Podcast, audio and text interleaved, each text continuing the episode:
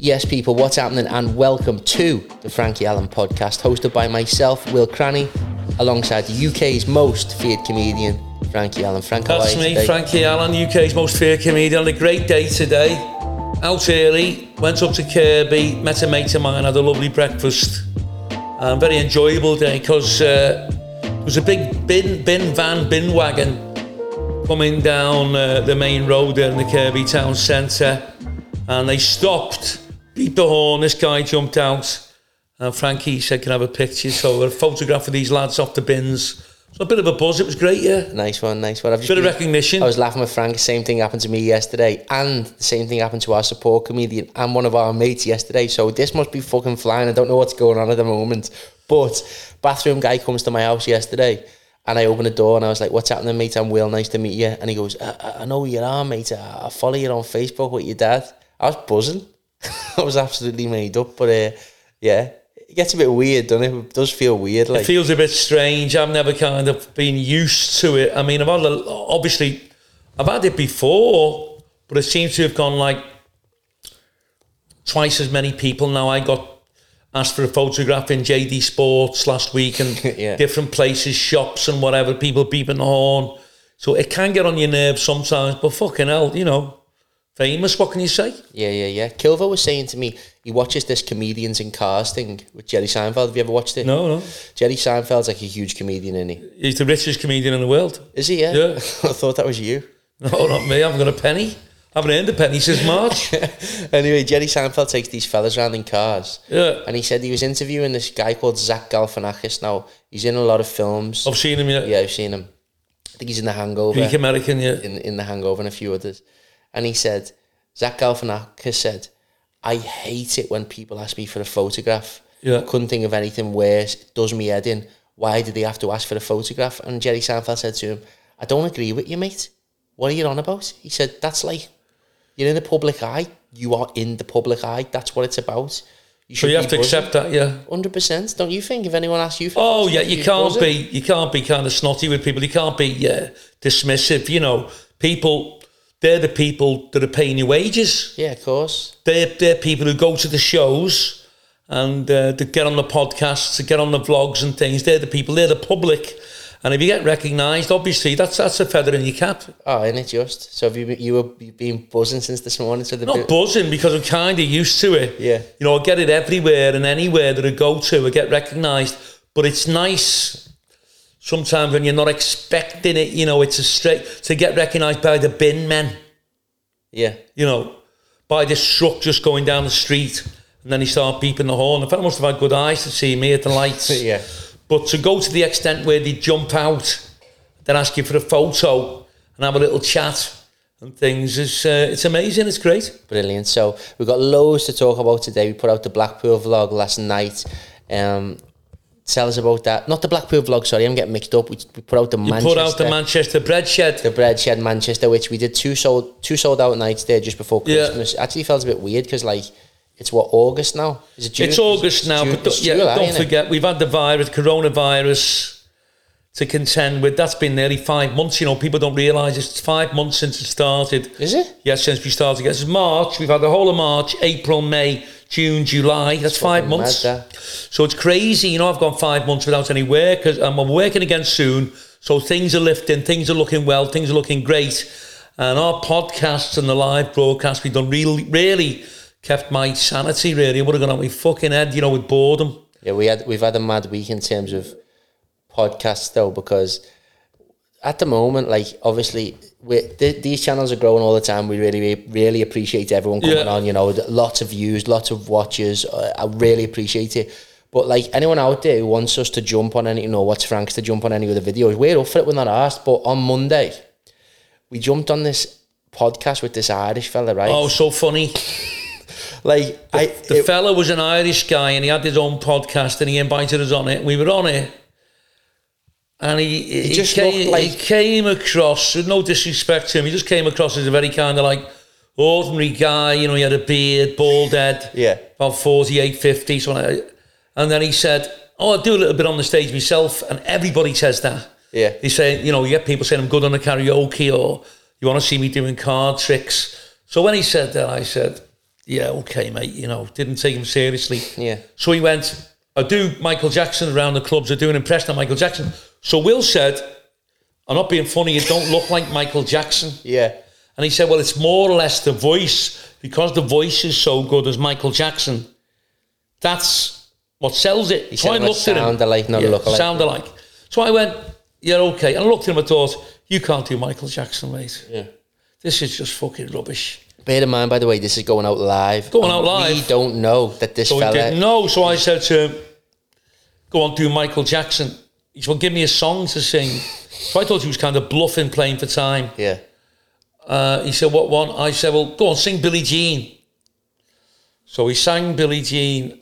I tell you what, I had a shiver down my spine. You would have thought Michael Jackson was in the room. Absolutely fantastic. Never heard anything like it in my life. Never heard anybody sounding so much like Jackson. And Yeah, but it- voice was great. it- it was fantastic. His voice is coming out of just this no, normal fella. it just seemed weird because he's like just like a you know Just your average guy. average like, guy yeah. carrying a little bit of weight as we all do when we get a bit older beard and beard going grey I'm looking at him thinking Yeah. is this what the fuck is this he got like Michael Jackson tape behind him because Yeah. it just obviously there was no accompaniment there was no music but the Michael Jackson was fantastic you've got to give him that Nice one. So, uh, look, anyone who's listening or watching last week, we went through a full thing of all the photos in Frankie's house, spoke at length about different photographs that he had, and obviously all these photographs up here, which one of Yeah. them has changed today. And the reason this has changed is because last week you couldn't see this photograph. Yeah. We spoke about it at length with it being the photograph. It's a still image from the film Al's Lads that Frank was in. So do us a favour, Frank. Just tell us what. First of all, why have you why have you moved this photo to here? Because we were speaking last week about the movie. Yeah. We'd done about 20 minutes on it, saying how I ended up in a film with Al Capone, how I got a part in the movie as Al Capone. And little did I realise that the actual still from the movie was on the other wall. So I'm talking about the movie, but it would have been great to have been talking about it and people could have seen a still from the movie so they could have referenced it in the mind and thought, oh yeah, talking, yeah, he's talking about, that's the guy that played Al Capone. So, So- we, we've got it up now on this wall. Okay, so fill us in. Middle guy. He's the main guy, isn't he? Julian Littman, the actor, he's quite a famous actor, and he played the part of Al Capone in the film, and uh, it was a top movie. You know, it, it won the Cannes Film Festival. It went. It didn't. Wasn't for some weird, strange reason. It didn't go on general distribution in the British Isles, but it done very well in North America and South America. It was a big movie. Yeah. Is that because the lad had the Scouse accent? He didn't really sound. I'm not sure. No, it didn't. They didn't release it in England. I have watched it on DVD. though. Oh, di- yeah, uh, yeah. But it, no, what I'm saying is, it went straight to DVD. yeah, I got you. they didn't because it, I'm not sure if it didn't appeal They didn't think to the English sell. audience. It didn't really sell, so it wasn't a film that he went to the showcase to see, if you know what I mean. Got you. It went straight to DVD. Your mate here. That's uh, my friend Dino, and uh, this is just a little. Just tell you this very briefly that it was very strange that we were employed as extras. There was 200 extras for the movie, and as the movie progressed, you know, some of it is still. You, watch a movie and you, you notice that some of them don't really keep to the script. Richard Roundtree was in the movie, the guy who played Shafty, was a fantastic actor. He didn't really keep to the script. He used to say little things a little bit differently. So you're kind of flying on the seat of your pants when you're making these movies, and they'll alter them a little bit. You know, they alter them, and they altered it where they wanted two guys as bodyguards, speaking parts to Al Capone. So the uh, producer, director, they walked around all the extras, and they picked me out. 200 guys picked me out, and they said, "You look like an Italian American gangster." Put me in the movie, and Dino is Italian anyway and uh, Italian Scouser. So they put him in the movie. They both were um, bodyguards to Al Capone. So these two bodyguards. This guy's actually your mate in real life. That's the actor. I was the godfather to his son. Yeah, he's Dino, and uh, he's a good good friend of mine. He's uh, and he got the part as uh, Al Capone, yeah, as Al Capone's bodyguard. So we were just talking off camera before this about a guy that you met who was in The Sopranos. I mean, a lot of our audience Yeah. will love The Sopranos. So Well, the guy that starred in this movie, um, there were two or three stars, but one of the stars was Al Sapienza. Now look Al Sapienza up on your phone. He's very high profile. He's a Hollywood star. He's been in a lot of Steven Seagal movies, a lot of action movies. Yeah. He's been in. Does he look like an Italian fella? Yeah, he looks kind of, you know, like a gangster. Yeah. So he's been in a lot of movies over the years. He's probably about 50 now. He uh, appeared in the first series of The Sopranos and he featured in a lot of the episodes. And he was in Al's Lads. And we got to know him quite well. I got to know him. He was a good lad.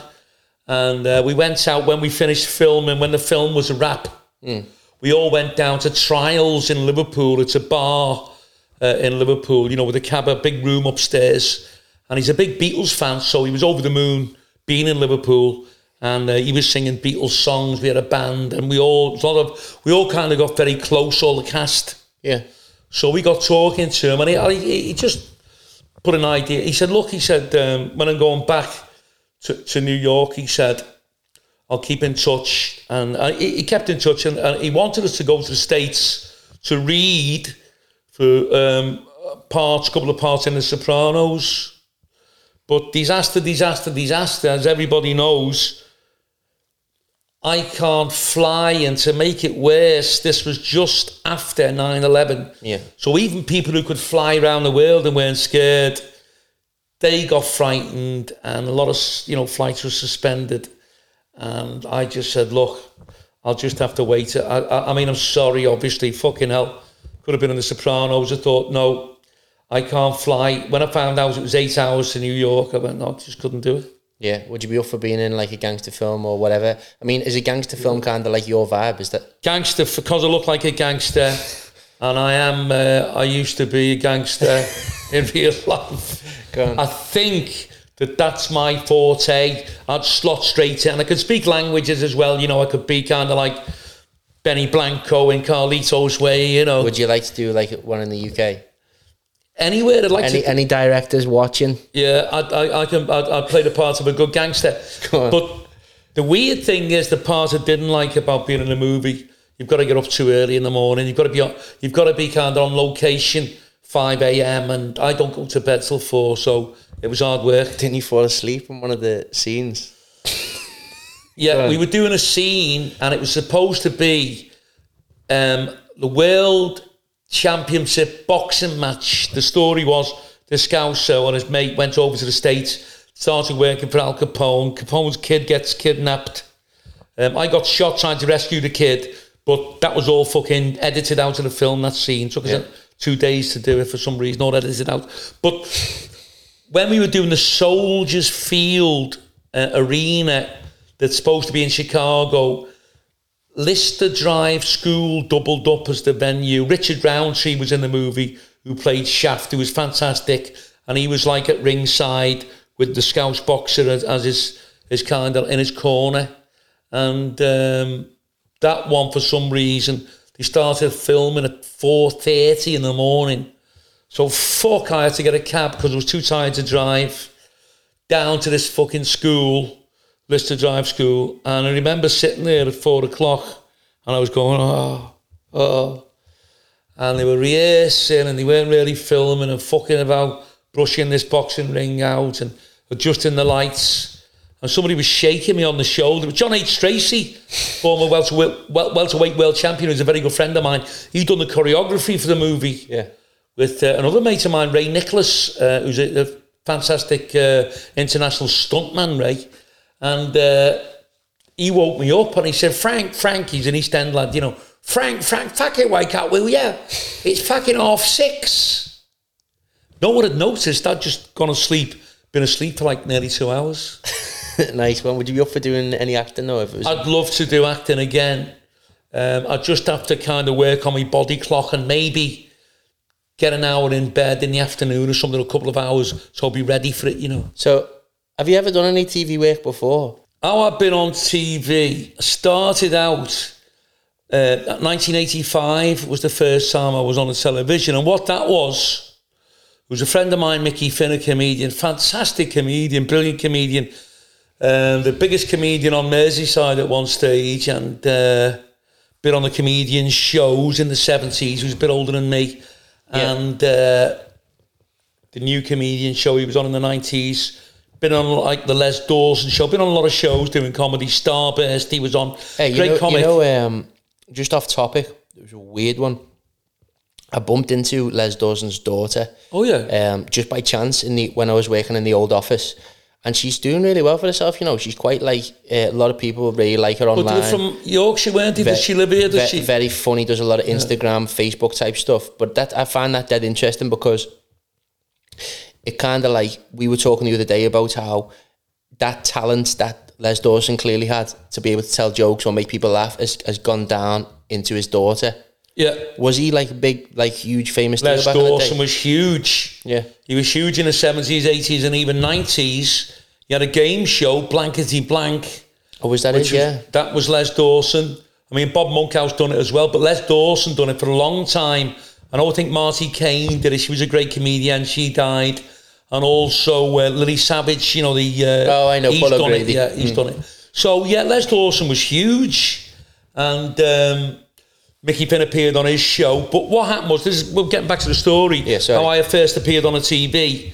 Mickey Finn rang me, said, look, there's Panorama, which is was a news show on, on you know, a documentary show on which is still on now on the television. They want to do a thing in Liverpool. It was actually in Birkenhead about an organisation called uh, Merseyside Parents Against Drug Abuse. Yeah.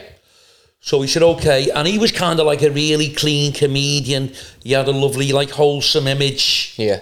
So he didn't want to even kind of go on anything, even if it was raising money for drugs. See what I mean? What do you mean raising money for drugs? Uh, Oh, raising money, for drug drugs. awareness, I should say. He didn't want any association. He didn't want any like association with, with even the word drug Yeah. in the thing. No, he didn't. I get that. So when he said, "Well, you do it," I didn't give a fuck what it was. You know, I said, "Yeah, I'll do it." Is it- uh, I said, "Yeah." Is it to, to get? You know, is it to, to raise money for drugs? Is it to buy drugs? I'll buy some.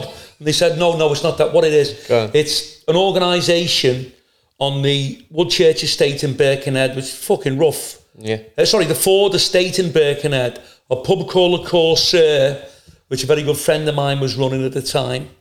And uh, they just want to film you for four or five minutes, telling a few gags about drugs. And all the audience will be there. It's a big fundraising night for Wirral parents or Merseyside parents against drug abuse. And then we'll interview people in the audience of your son or daughter on drugs and do you think this organisation helps? What did you think about Frankie telling gags about? And it was very good, it was great. Yeah. But the strangest thing, I'll tell you a little funny story about it. Strangest thing about it was this. I was only on for four to five minutes. But you can see it's me uh, telling a few silly gags. I think it was something like, uh, oh yeah, uh, there's a sign on Paul McCartney's lawn, keep off the grass. It was just very kind Yeah, of yeah, yeah. No language, obviously, for the television at the time. You couldn't swear. Which. TV channel are we talking? It was on BBC Panorama. Like UK wide or just local? Oh, it was UK wide. Okay. So it was UK wide. Panorama's BBC One. It's on now, isn't it? It's like Oh, World okay. in Action. It's Yeah. like, you know, Newsnight. So anyway, deal. didn't think anything of it. Now, it was 1985, or was it, or 84? Anyway, at the time, strange thing, hmm. I got paid off the BBC. I think I got 150 quid just for those five minutes. So I was having a terrible time in 85. Uh, I'll just tell you the truth. I was in court for something that I wasn't involved with, which, you know, I was innocent of. And uh, that was hanging over me. Anyone that's been to court had a big case hanging over them. you got to go to court, so you're worried. Worried about that. Um, couldn't get any work. The kind of like economically, I was really on the floor. I was in a bit, of a bad state. And um, got a check one morning and I was skint this week. It was strange. I had no money at all. Talking about no money to buy food. And I got this check and I what the fuck's this? And it said on a BBC and so and so, so and so. And it was like 200 quid. And I what the fuck is this? and it was to Frankie Allen, so and so, so and so, Panorama, Merseyside Parents Against Drug Abuse, uh, drug abuse shown four times in South Africa. Royalties. You're joking. No. I said, you're fucking joking. So anyway, Do you think it was a wind up? no, I just couldn't believe it. So I got us 200 quid. Then a week later, got this thing for 80 quid because it'd been shown in Israel. Mad that. Then came United States, Australia, Canada. And a lot of these people on the TV, you don't realise, you know, when they, however, what, what is the contract they sign in the film or whatever, if it gets shown in different places around the world, they keep getting paid. Okay. So that literally kept me alive. You know, I was getting checks every couple of weeks because of this little tiny thing I'd done on the BBC. You enjoy it? So that was the first I enjoyed. That was the first time I went on television.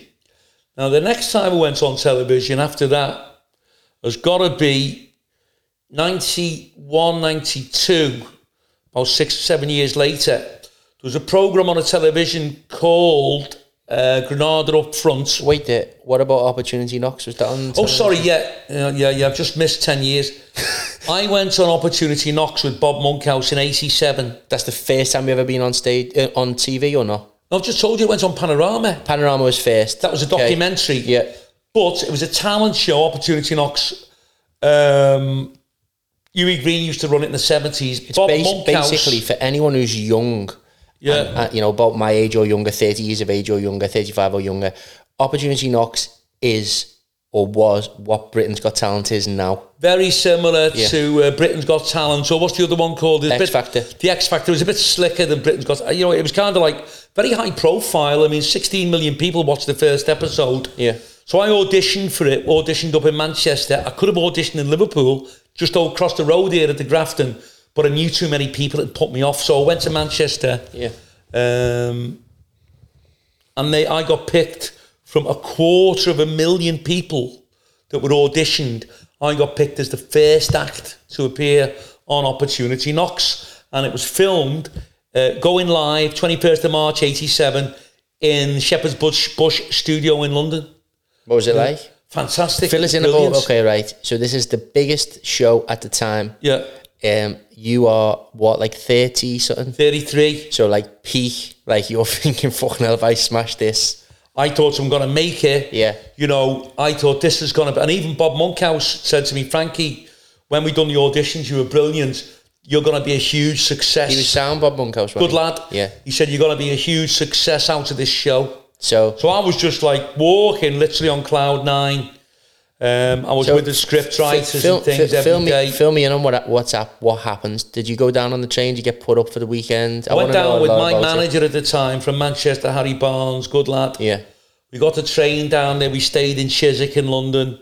Went to rehearsals all week, and um, when it was filmed, went out live. It was everything I dreamed. I'd always dreamed of being. You know, walked into Studio Eight, the BBC. It was the biggest studio in the BBC. Yeah. When I looked around, there's hundreds of cameramen. There's a fella kind of like on a railway track yeah, which is going right up into like the ceiling. He's on a camera. yeah. There's directors running round. There's there's people running up to you. You know, this girl running up and going like that. Frankie, just can, can I just have a go at your eyes and put makeup on you? Yeah. The whole atmosphere was fantastic. Everything that I'd ever dreamed of. I loved it.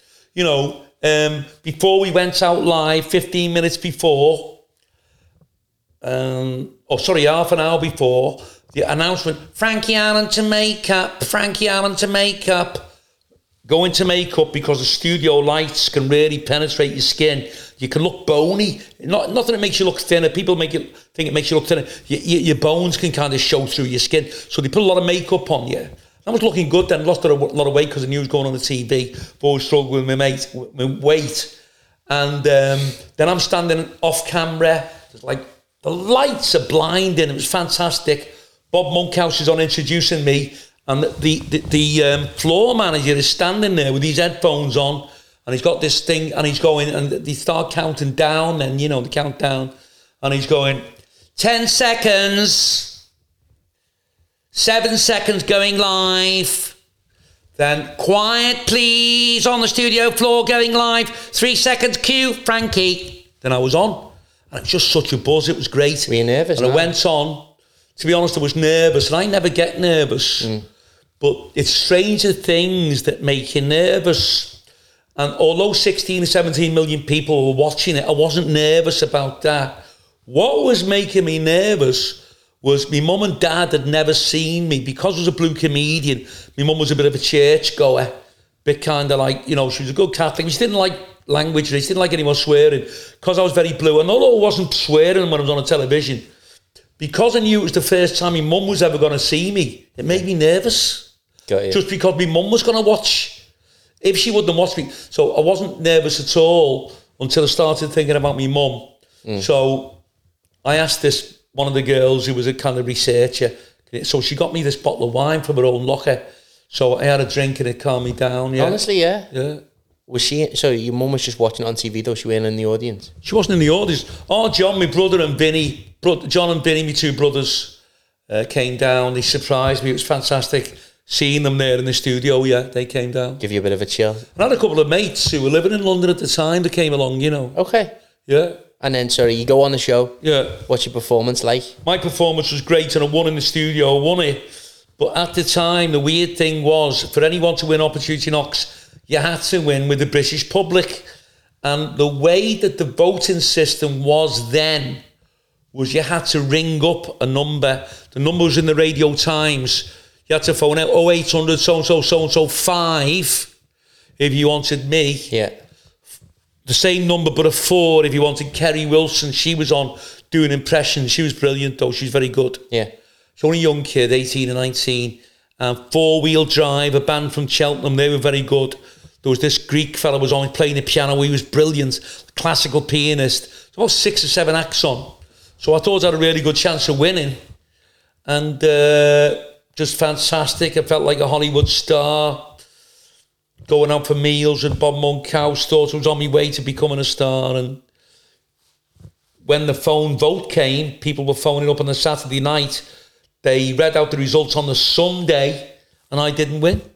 What happened next? Kerry Wilson won. She, who was did the she become famous? Well, she's not now. She's not even working now. She never stayed at it. Oh, She got a, a, a limited a degree of success. Exposure. She, exposure. She's very good. Don't get me wrong. She, and when I saw her, I thought, "Fucking hell!" You know, I'm gonna have to work hard if I want to beat her. Yeah. Because she'd done a lot of impressions at the time. EastEnders and Coronation Street, characters who were very popular Yeah, current stuff. current stuff. So I thought, mm, you know, but so I didn't win. I wasn't bitter about not, but I'm just showing you what, what can happen. You know, from being on Opportunity Knocks in 87, from thinking I had the world at my feet and I was mm. going to be a big star, I'd been told by Bob, Monk, Bob Monkhouse I was going to be a big star. From there, literally three months later, I was fighting in this rough club. Yeah, but how did that happen? I was dead curious about that because surely, you know, Yeah. did mainstream press pick it up? Did Liverpool press pick it up? Did you get on like other TV shows, radio? Well, what happened? The press picked it up. A couple of papers criticised me. Same what? Just you know nothing new and he's just a scouse comedian he's just like Stan Boardman was and he's like a lot of old Liverpool he's just trying to bring something back and somebody criticised me funny enough none of the national papers criticised me it was a woman that was working for the Liverpool Echo they, they, they, they kind of uh, my own local paper criticised me but nobody else that's, that's very it's very sad isn't it? it's very sad yeah. they savaged me, my own fucking paper. Go on, but out of town. Well, I'm, I'm not. Can I mention a woman's name? That Don't mention the me? woman's name, but just tell tell us what the fuck she said. They just said we had Frankie Allen on, nothing new. Uh, he just sounded like Stan Boardman. He was moving his mouth like Stan Boardman. Uh, My, I'm, my act, Stan's a great comic, but I'm not anything like Stan Boardman. And Yeah. I just like old stuff, and it just criticised me. But a lot of the other, other papers, uh, Margaret Forward, she wrote a glowing report about me. This fellow's going to go far. He's fantastic. But you can get all that. You can get praised in the media. But if you don't get approached by anyone to go into a movie or to, you know, or, or yeah, I think you'll be good hosting a TV series or a game show, what do you do? Where do you go from there? So I was just back in the same position that I was before I did Up Knocks. In fact, kind of went a bit worse and a bit embarrassing because I was still working the same clubs and people were saying, oh, you guy it was on Up Knocks and didn't you win and what happened and all, how come you're back working here? So, a bit of a come down, yeah. So yeah, go on. you've done that opportunity knocks, and obviously we've done a podcast, the first episode of the podcast. If you want to go back and check that out, but what Yeah. happens next? But I'm interested in more of the TV stuff for this particular Okay. episode. So like that's a big, big bit of exposure. Yeah. Yeah. When was the next time you went on television after The that? next thing I went, uh, time I went on television, not because of opportunity not but because of the reputation I was getting in Manchester. Really, I think. I think that's how it filtered through. I was doing working nearly every night in Manchester and Yorkshire. It was very popular up there. Yeah. I was doing a lot of the stag shows with strippers. It was all men, so I was very blue. Used to savage people in the crowd, picking on people. Just basically what I do now. But I started to get very well known in Manchester. And somebody came up from Granada Television that wanted me to go on to play kind of devil's advocate um, in Granada up front, which was a show that was hosted by um, Anthony Wilson, Tony Wilson, Yeah. who's passed away sadly. This is the guy He's very famous in money. very famous Tony Yeah. Wilson, and he actually discovered a lot of bands. I'm sure he discovered um, Stone Roses and different bands, and he started the Hacienda Club in Manchester. Got it. So he's very kind of like he was very high profile and very kind of like the Vogue. He was very well known, very Mm. kind of famous uh, with the Manchester club scene and all the Manchester bands.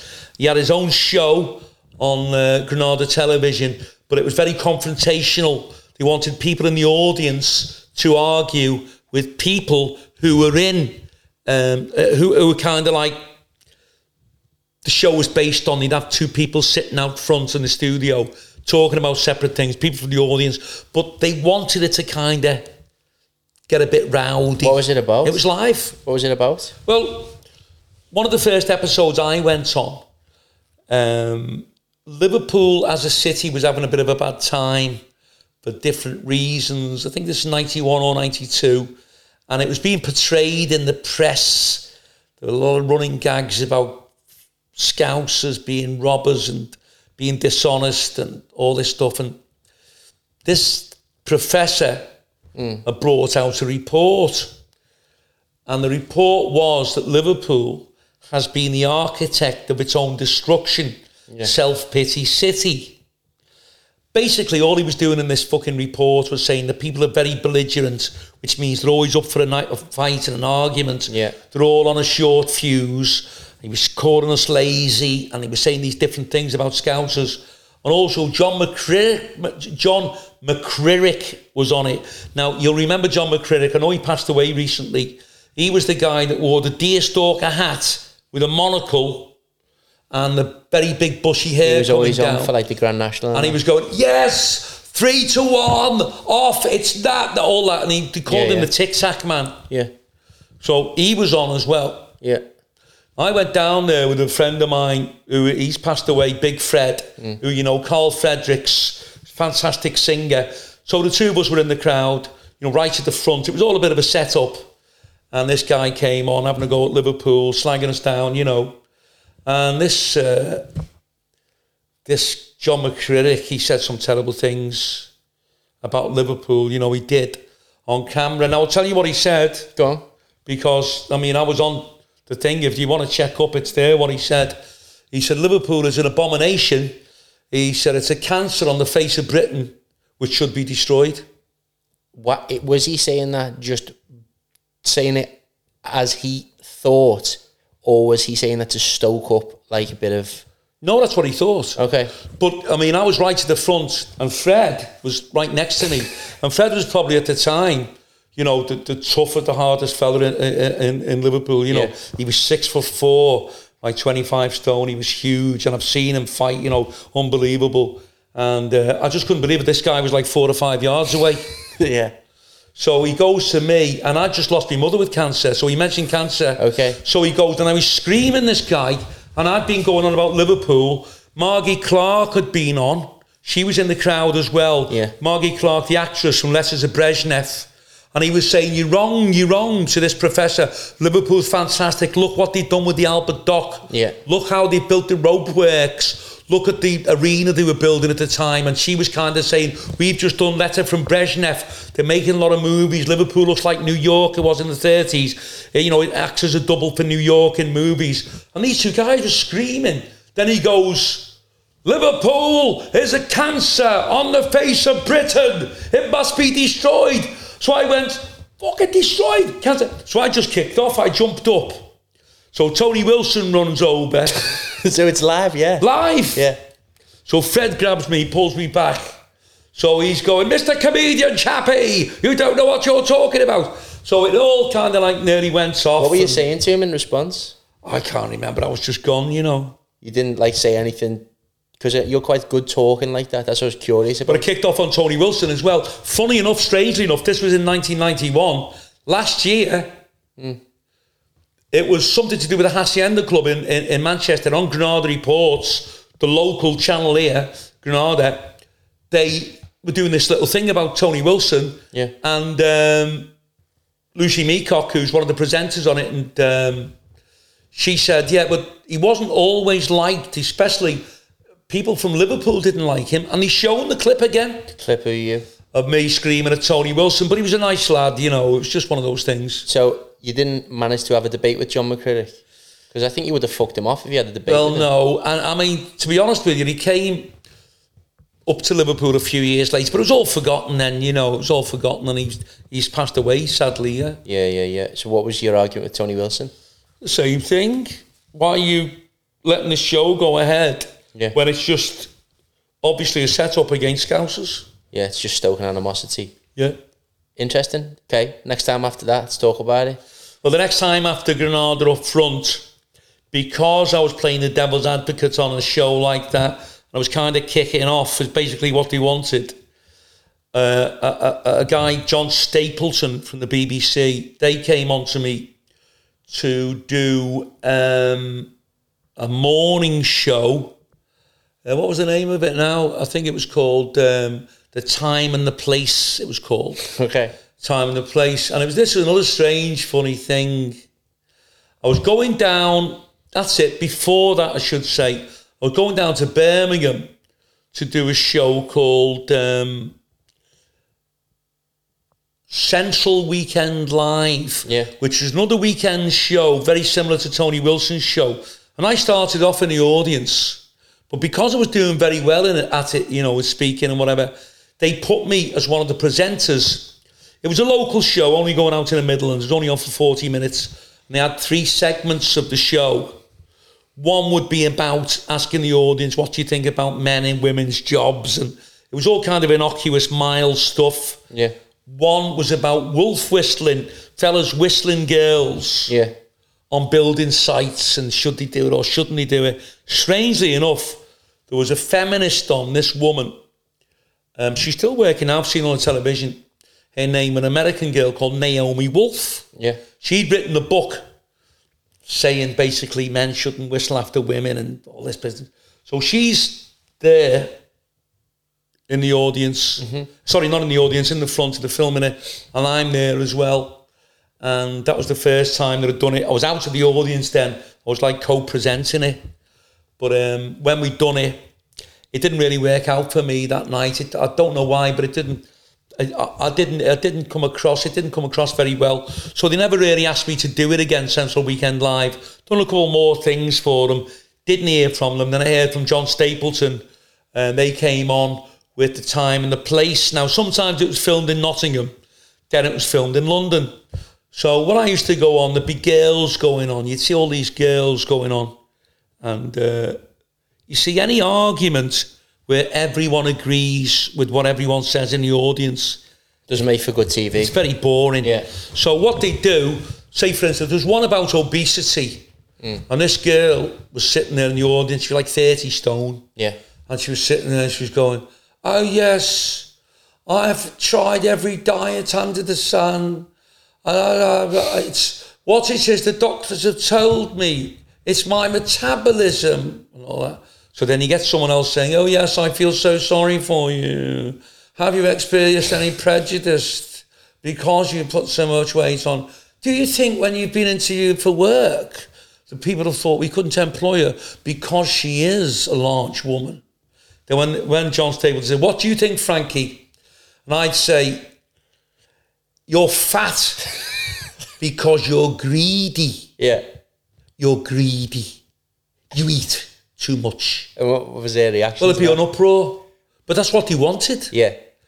They wait, wanted but an did, uproar. did they brief you beforehand? Like, oh, we want you to do this? Or Yeah, they briefed me when they phoned me.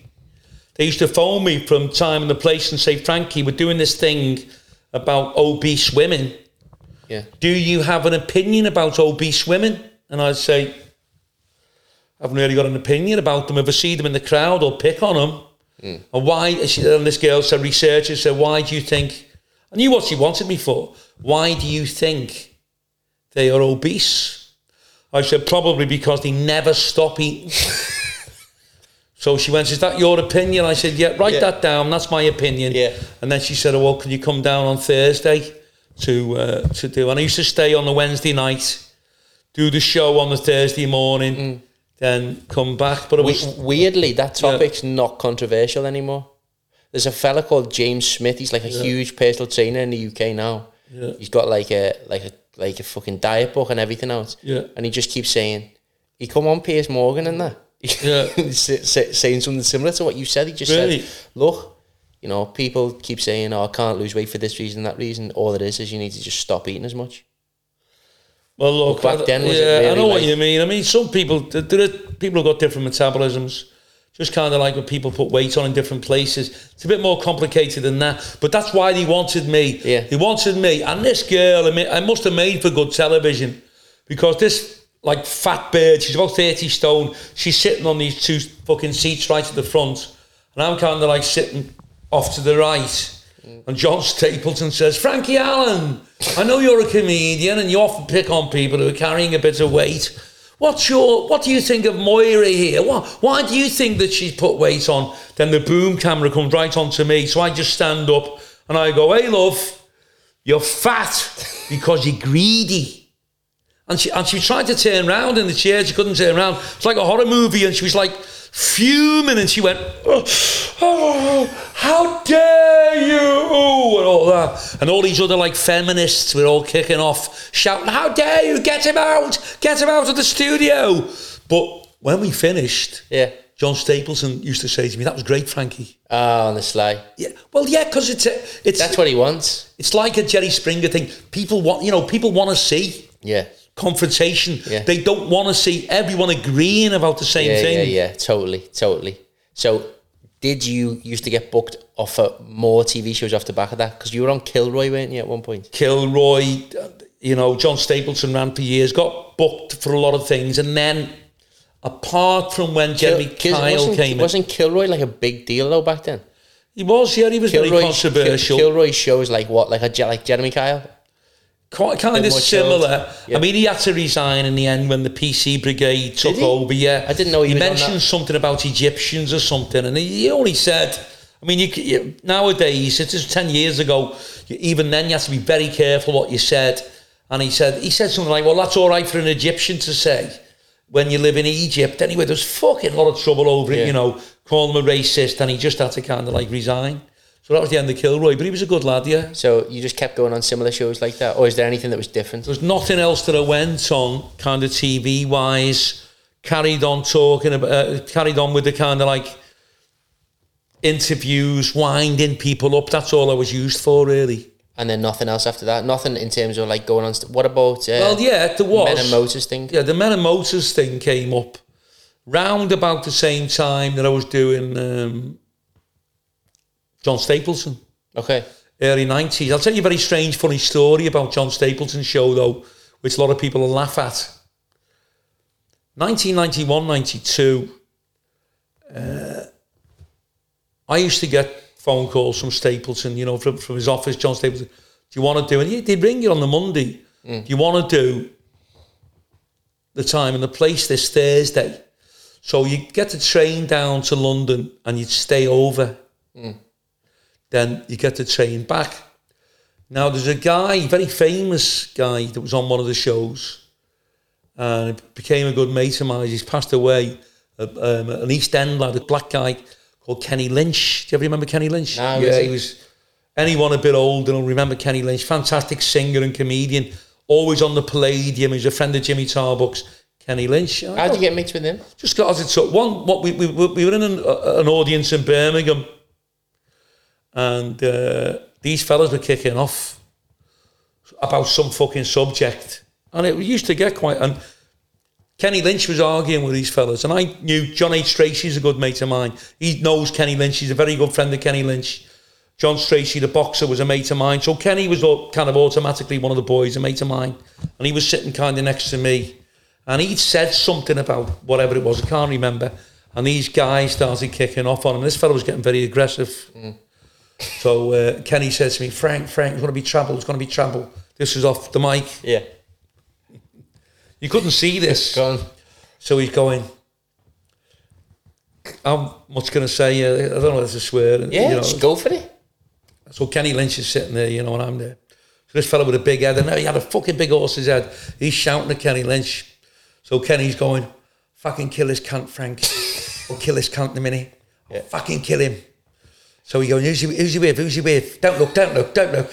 Yeah. So I said, he's with some big fuck. I said, I'll kill that big fat cunt. I said, so Kenny said, come on, Frank, come on. So we're walking round then to get these fellas, me and Kenny Lynch. And the security had to come, but they kept it off camera. Okay. I think they went blank for a bit. And this fella, he was only a fucking idiot, like a student type. Oh. His fucking bottle went. But Kenny Lynch said to me, Frankie, do you stay down here? Hmm. I said, yeah. You know, stayed in Chiswick last night. And then he, to to get this straight, he said, don't do that, don't do that. I said, what do you mean? He said, next time they ring you, say, I'd love to do it. This is the way he always said. Say, I'd love to do it. I'm terribly sorry. I'd love to do this show. Will you pass on my commission? Yeah. Tell them that you can't come down till the Thursday morning Yeah. and they'll fly you down. Okay. So when the researcher came, she said, "Is that Frankie Allen? You know the way they are in Yeah. London, you know." Yes, I'm uh, fucking Samantha from the BBC and all this, and uh, we want you to come on John Stapleton once on the time and the place. I said, "Great. When is it?" She said, "This Thursday morning," and I said, "Oh, I am sorry, dear." I said, "I have a big show in the Adelphi Hotel in Liverpool on the Wednesday evening." I said, "Oh." I think, oh, I think that the first train's at six o'clock. I wouldn't get there till nine. Yeah. She went, oh, that would be too late to go into makeup. But John did really want specifically to go on the show. It's about uh, men who like women's clothing. So I was going, oh, fucking, I'll get me on it. Get me on it. And she went, I don't know how to get you down there, Frank, in time. I said, I wonder if... She went, just a moment. She came back. She said, Frankie, we'll fly you down. So they flew me down Yeah. on this airline called VSL, this Dutch airline that flew from Liverpool at seven o'clock in the morning to City Docklands Airport, then flew on to Rotterdam. So great. So I started flying to the jobs. So did you end up staying with this Ke- this Kenny guy when you were flying down there? I didn't stay with Kenny Lynch overnight. No, I flew down um, to do the show, then flew back the same day. So did you stay in touch with Kenny after that? Uh, not really. No, I didn't really know him that well with regards. I used to kind of like, uh, you know, ask about if John Stracey had spoken, John H. Stracey had spoken to him, and uh, yeah, but he was a big star in the seventies and eighties. Kenny Lynch, yeah, great uh, and a great lad. You know, one of the boys. He wasn't uh, snob or anything. He was dead, an East End lad, dead down to earth. So we're talking about all these different chat shows and then Men and Motors, which we kind of glossed over. So tell us about that. What was the script there? What Men and Motors was, I'm not, can't even remember what year that was. It was 91, 92. And uh, there's a lot, a lot of people have seen that because that's out up on YouTube It's now. up on it? YouTube. Yeah. Uh, what it was, uh, the, you know the guy, you know this Frank Sidebottom, have you heard of that? No? Well, a lot of people, Frank Sidebottom, it's this kind of like character that this guy he- kind of invented and it's been on the television on Granada. Anyway, uh, it's a long story. Anyway, he had the idea of bringing the old comedian show back to television. Yeah. The comedians in the 70s um, was a fantastic show and it launched the careers of lots of people. Eddie Flanagan, Mickey Finn, Stan Boardman, George Roper. Um, I mean, they're Doug- just scousers. Doug- was- Dougie It Brown. was across the board, though, wasn't it? Dougie Big, Brown, big- yeah, we've got to mention them. Dougie Sorry. Brown, Ken Goodwin, Bernard Manning was on the comedian show. Yeah. The comedians from all over the uh, Austin night, the, the comedians from all over the UK, and uh, Ken Goodwin, a brilliant comedian, very funny. Uh, Frank Carson, Northern Ireland comedian. All these comics. to, to, an, to anyone who's like my age or younger, Yeah. yeah. Was that like the original comedian show? they were, that was the original and was comedian that like show. prime time TV? prime time TV, and it used to get millions of views. And I remember at the time in the seventies. Don't forget, I was only a kid. I was starting off in comedy. Yeah. They were looked on. If you'd been on a comedian show on Granada on a Saturday night, twenty million people watching you, you know, you were a god. You know, it was kind of like they used to go around the clubs like heroes, and they'd be paid thousands, and it was all big time if you got on the comedian show. Yeah. Um, there was a lot of politics involved. Some comics who were good didn't manage to get on it if you weren't kind of picked for the team. Okay. If you know what I mean. There's some good comics that never got on it. Why And not? felt a big, and I don't know. Um, Stevie Fay was a good comic. He got on it. Colin Crompton, who ended up with his own show, uh, Wheel Tappers and Shunters Club. Um, a lot of older people remember that fantastic show on Granada Television. Went nationwide. He was on the comedian show. There was some bloody good comedians, but it kind of died out by the time we got to the 80s. Old school mainstream comedy, like on the comedian shows, kind of died out and was being overtaken or overlooked, really, by the alternative side of things. Someone was saying, I was doing a bit of research into this myself, and they were saying that because the reason that it died out was because they used to have a big fucking whiteboard, Yeah. and a lot of the comics would tell the same jokes during that period of time, and they were saying, you know, sometimes there would be throughout the night people would write, "I've done this joke on the whiteboard" or whatever, and then by the end of the night or by the end of the show, there wouldn't be anything left. Do you agree with that? No, not really. I mean, every just a bit comic, yeah, no, every comic I knew, even in the seventies, they all they've all got their own act. They've all got their own material. Yeah. You might get a little bit of crossover. Yeah. Where one comic tells the same gag as another one, but no, and they're all working on different clubs. Don't forget. Yeah. So, no, it was boom time. It was boom town, boom time for comedians in the seventies.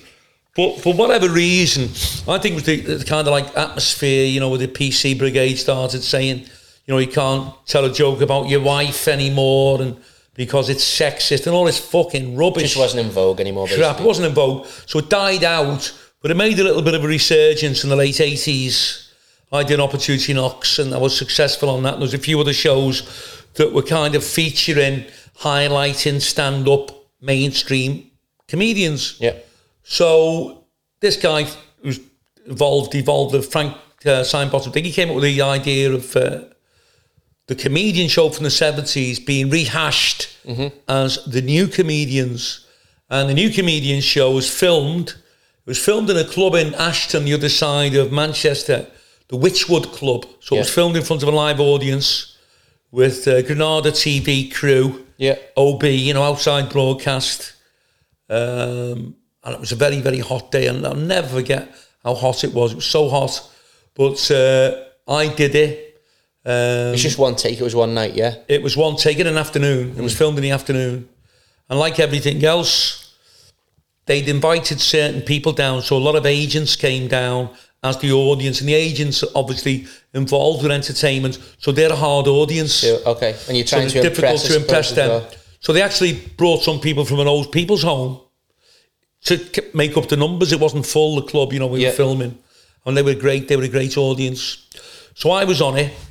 Um, you had Sean Stiles from Liverpool, um, Chrissy Rock, the comedian. She was on it. Pauline Daniels, Tom Pepper, uh, passed away. Tom, great comedian. You had um, Jimmy Carroll, who's um, was a So great comedian. so like- all the local comics came on, and uh, from the northwest, basically the whole of the north of England.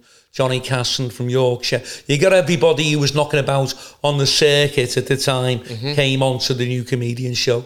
What was it like? Brilliant. And It was fantastic. But what, like, I know that it was only. I've seen all, all I've seen is clips on YouTube, Yeah. right? So a lot of people ask me to send messages. Oh, what was all that about? So like, Yeah. What was that about? Was it was it was it on the TV? It was on the TV, yeah. And did it go out regularly? It was on a channel. It was on a Sky channel called Men and Motors. Yeah. and uh, it was repeated two or three times. You know, a series. It was very funny. I mean, I got some good gags from it watching it because certain days uh, when I wasn't involved, when I wasn't being filmed, all the other comics were up there. You know, it was like took about a week to film it. Different comics would arrive every day And it can come from into the that. studio. Well, that's the thing you see. It was, I was getting a bit fed up because I'd done quite a bit of TV, but no one had kind of picked me up. You need someone to pick you up and say, look, would you fancy doing a game show? Then you're talking about becoming a millionaire overnight then Yeah. with the money you get from the game shows, you know, to do kind of like uh, the point or kind of like, uh, I don't know, the thing that Les Dennis used to do. Um, I know what you mean. Catchphrase. for all this stuff, but nobody ever approached me for whatever reason. No, he didn't do it. Family Fortunes. He did. Family didn't he? fortunes. I've got an idea why I was never approached. I think it was because reputation, although I was very clean on television, you couldn't swear, and I could wear clean around the clubs as well. I was getting a reputation as a blue comedian, so I didn't even come into people's That was like a stigma thing. stigma, stigmatized. Yeah, Um, so that's the last time before last but one really. last but one, and the last but one, I'll just fill you in a little bit from Yeah. my end. This is when I've just come out of uni. I think I was about twenty, maybe a little bit earlier. So it was about ten years ago, twelve years ago. I don't think it was as long as that. You know, about seven, eight years ago. Nah, it was about that long. um, You reckon? Anyway, I get to this email. We've talked about the opportunity knocks thing earlier. Yeah. Just this, I'd built a website for you. Got- Okay. Got our mate Jacko to sort a that's website out for you. Chris Jackson. Yeah, and um, we always Sorry, Chris Jackson. we have a running joke. We say that to him every time we see him, don't we? I know. Sorry, Chris Jackson. Woo! I am Anyone real. remembers the song by Outkast? Sorry, Miss Jackson. We used to sing, Sorry, Chris Jackson. yeah. It's like just uh, anyway. anyway, basically, build this website, get his email straight away. Hey, um, Frankie, would like you to come on the BBC as part of this opportunity knocks revisited. Basically, I didn't have a fucking clue about any of this, so I phoned my dad and said, "What's the scenario here? What do we do?"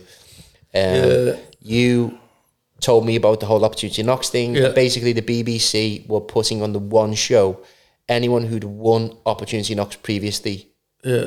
back on the BBC. Which, to be fair, at the time Seemed a good idea. seemed a great idea. I mean, BBC One exposure. Uh, Based on the fact that you were just doing clubs and pubs, were big I deal. had this suspicion it was going to be horrible, and it was horrible in a way because people get mixed up. Anyone who's like 70 will remember yeah, Opportunity Knocks in the fucking 60s. I don't remember it. yeah, but they revived Opportunity Knocks in 1987. But on the one show, they brought along people who were, were, were on Op Knocks in the fucking 60s. Yeah. Like this band, Middle of the Road, that sang Chirpy, Chirpy, Cheep, Cheep. All these groups and comedians that had been going in the 60s, they were bringing on with me that had appeared when I was like fucking young in 1987. So when I looked, I thought, fuck, I'm not going on here. we've just walked basically. It, it just looked like a crematorium. we got the train down to London. We goes into this room. Um, uh, me and my dad, we went down together. Gets picked up in a taxi, goes to the BBC studios, walked in, and literally it was just f- a, imagine a like a room. Imagine you walked into an old people's home. It was just like a geriatric room. It was horrible. Yeah. And I said to you, I'm not going on here. I'm not you said me- embarrassing he said- he said to me, you- basically, Ray Winstone was on the show with that other guy out the office, Smart and something. Ray Um, Winstone, was it Martin Kemp?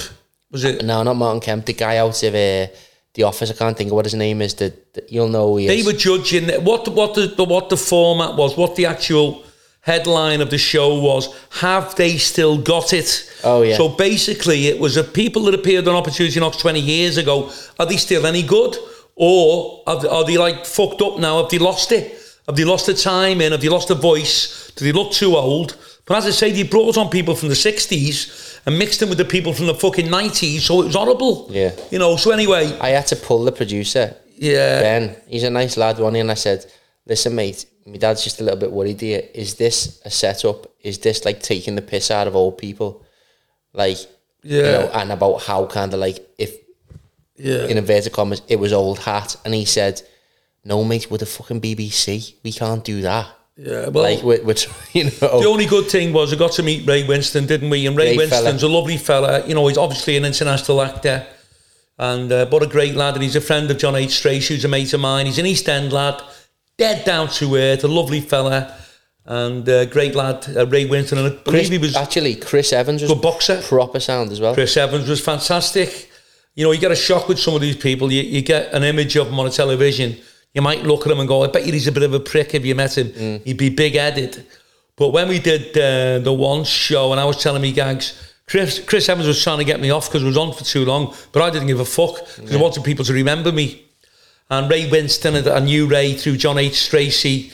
You know, he spoke to John on the phone. I phoned John up and he spoke to John. He, Hello, boy. You know, the way the East End lads talk to each Yeah. other and just like two scousers talking to each other. So he liked me anyway, Ray, and he was going, you know, what did you think? Is Frankie still got it? And he was going, oh, yeah, he's brilliant, he's brilliant. So that gave me a bit of a lift.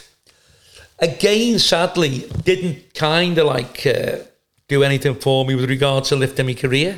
Yeah. Well, anyway, I think that's the last time you were on TV, wasn't it? So maybe, know- maybe might, me, me and you might get our own TV show. We might get our own TV show. And I know it's strange. All the times I went on television, never got anywhere. And a little phone like that, somebody filmed me in a tiny pub.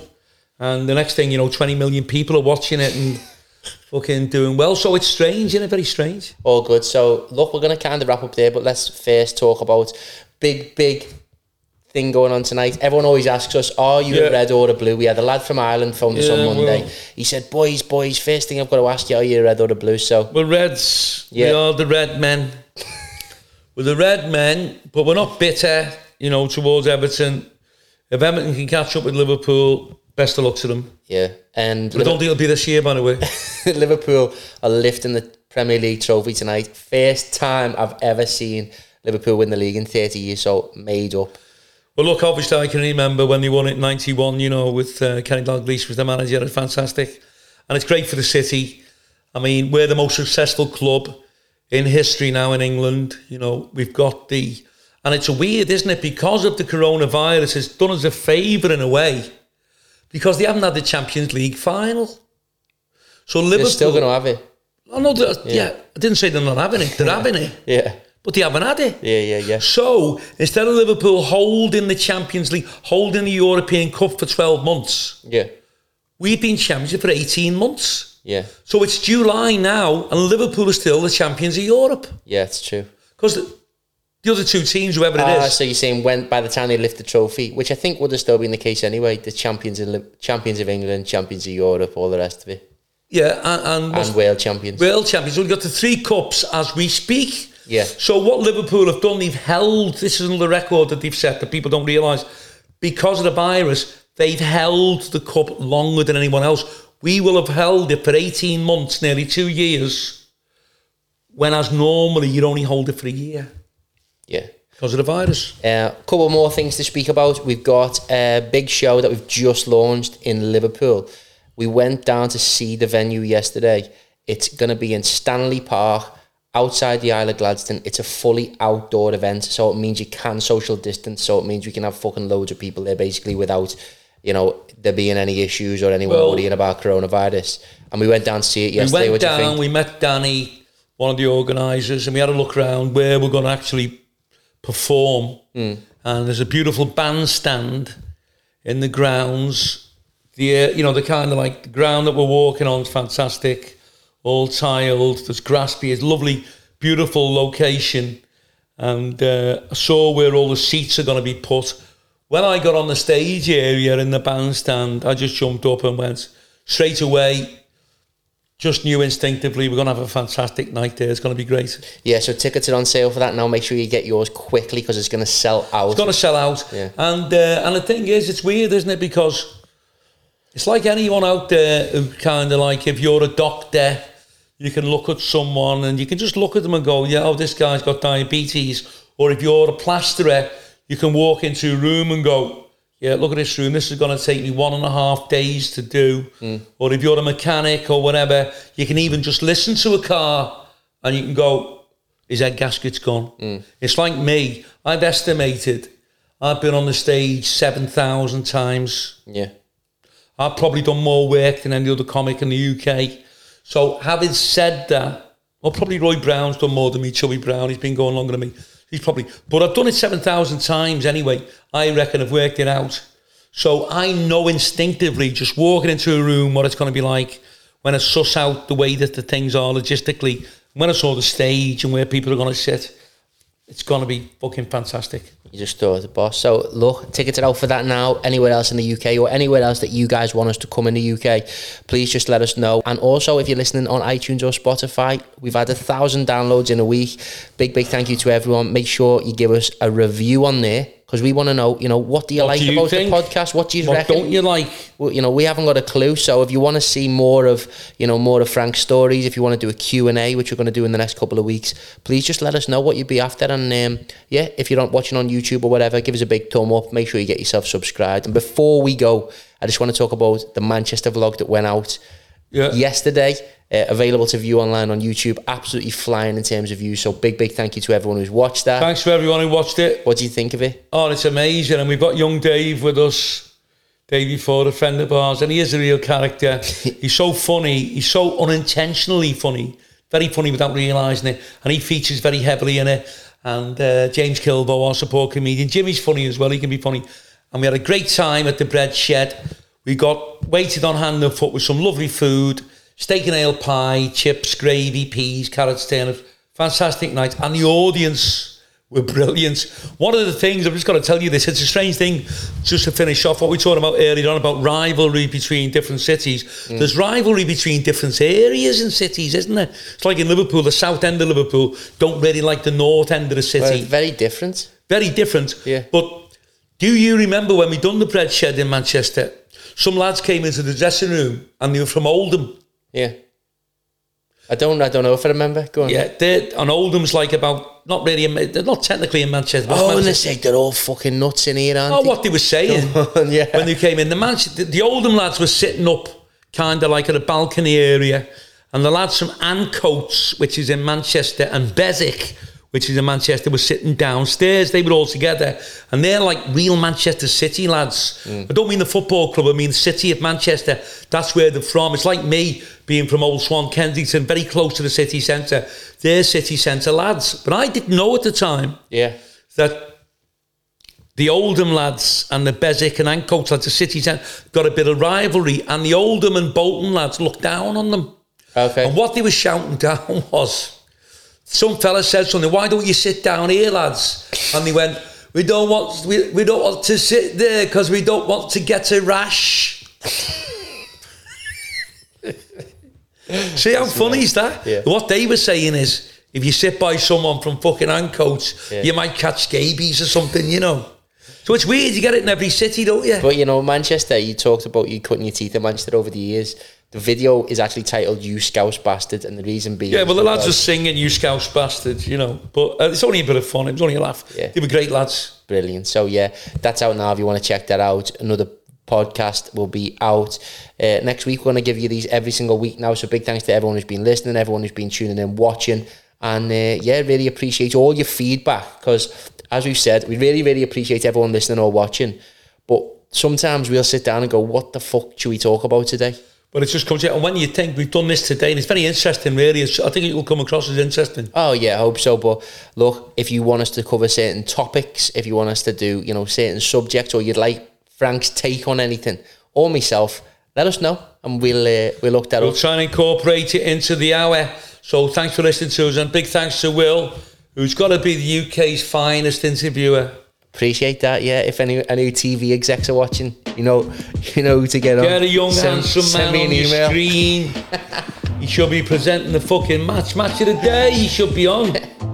Nice one. Big thanks to everyone for tuning in, and uh, we'll see you next week. Thank you.